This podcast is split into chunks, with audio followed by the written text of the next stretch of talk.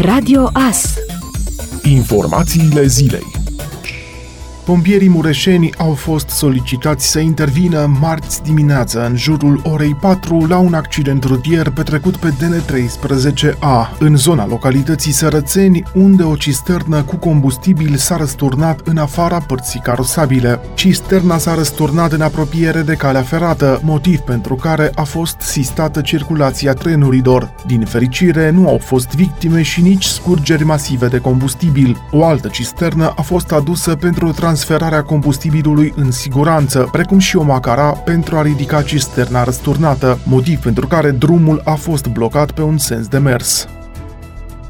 Locuitorii din Blaj și din satele de pe Valea Târnavelor au începând de luni la dispoziție un aparat RMN de ultimă generație în valoare de 800.000 de euro, achiziționat de Spitalul Municipal Blaj, aceștia nemai fiind obligați să se deplaseze până în Alba Iulia, Sibiu sau Cluj-Napoca pentru astfel de investigații. Potrivit unui comunicat transmis Ager Press, punerea în funcțiune a aparatului RMN respectă programul anunțat în luna noiembrie 2020 de autorități, care au estimat că la începutul acestei luni va fi dat în folosință pentru pacienții din zonă. Aparatul RMN va efectua investigații de specialitate atât pentru pacienții internați în Spitalul Municipal Blaj, cât și pentru persoanele din Blaj și din zona Târnavelor, care se vor prezenta cu trimitere de la medicul specialist. Pe lângă dotarea cu aparatură medicală și construirea unei infrastructuri pe măsură, ducem și o politică de atragere a medicilor specialiști la Spitalul Municipal Blaj, obiect Obiectivul nostru major este ca Spitalul Municipal Blaj să devină cel mai modern spital de grad 4 din România, a afirmat primarul Gheorghe Valentin Rotar. Edilul a adăugat că sunt și alte investiții pregătite pentru acest an, cum ar fi construirea ambulatoriului, renovarea și dotarea completă a etajului întâi al spitalului, precum și construirea heliportului, care se va realiza în parteneriat cu Consiliul Județean Alba până la finalul anului 2021. Suma de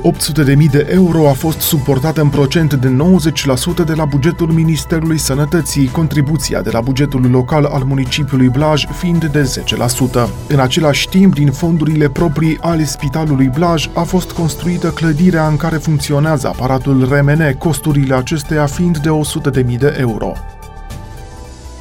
Uniunea Europeană se mobilizează pentru obținerea unor cantități suficiente de vaccinuri anti-COVID-19 pentru accelerarea campaniei de imunizare în toate statele membre. Laboratorul german BioNTech a promis că va livra Uniunii în al doilea trimestru din acest an până la 75 de milioane de doze suplimentare din serul pe care îl produce împreună cu americanii de la Pfizer. Livrările ar urma să crească încă din 15 februarie și compania britanică britanico-suedeză AstraZeneca a acceptat să sporească livrările de vaccin în această lună cu 9 milioane de doze față de negocierile de săptămâna trecută. Cu toate acestea, cantitățile vor fi doar la jumătate din comenzile făcute de blocul comunitar.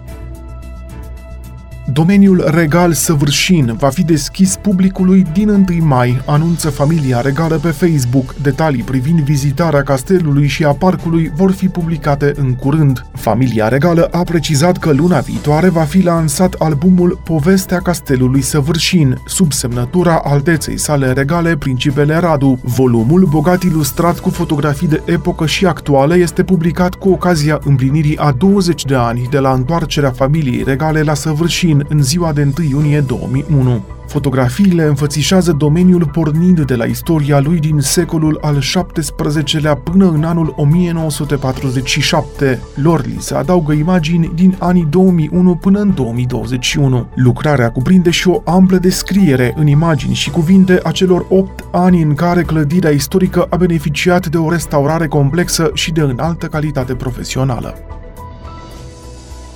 Anul 2021 a început extrem de prost pentru industria auto, înmatriculările pentru luna ianuarie fiind în scădere cu aproape 50% față de anul anterior. Cifrele privind înmatriculările de autoturisme din România în prima lună a anului 2021, comunicate de Direcția Regim Permise și Înmatriculare Vehicule, arată o prăbușire a înmatriculărilor fără a exista o explicație prea clară a acestui fenomen, dat fiind faptul că în mod normal în înmatriculările reflectă achizițiile din ultimele 60 până la 90 de zile, este posibil ca măsurile de carantină din ultimele luni ale anului trecut, dar și vacanța prelungită din această iarnă să fi generat o amânare a deciziei de înmatriculare pentru mulți români. În total, la ghișele de înmatriculări s-au înregistrat numai 7625 de vehicule noi, cu circa 47% mai puține față de anul 2020. Pe segmentul de autoturisme, cel mai important, volumul a fost de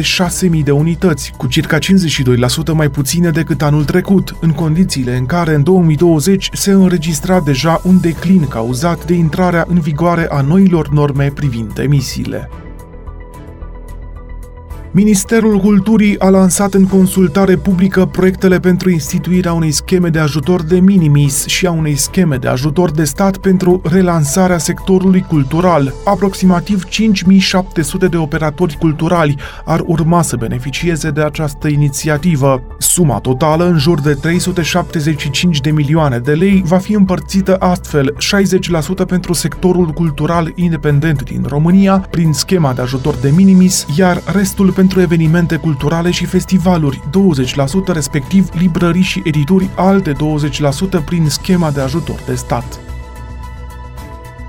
Papa Francisc instituie o zi a bunicilor și bătrânilor, care urmează să fie sărbătorită anual de către Biserica Catolică în a patra duminică din iulie, relatează AFP. Bunicii sunt adesea uitați și a exprimat regretul Papa în vârstă de 84 de ani la Palatul Apostolic duminică la rugăciunea Angelus. Vârsta înaintată este un dar. Bunicii sunt o legătură între generații care le transmit tinerilor experiența de viață și credința, a declarat el. Papa Francisc urmează să prezideze la 25 iulie prima mare slujbă cu ocazia acestei zile, ținând cont de restricțiile impuse din cauza pandemiei de COVID-19, a mai anunțat Vaticanul. Ascultați Radio Astărnăveni,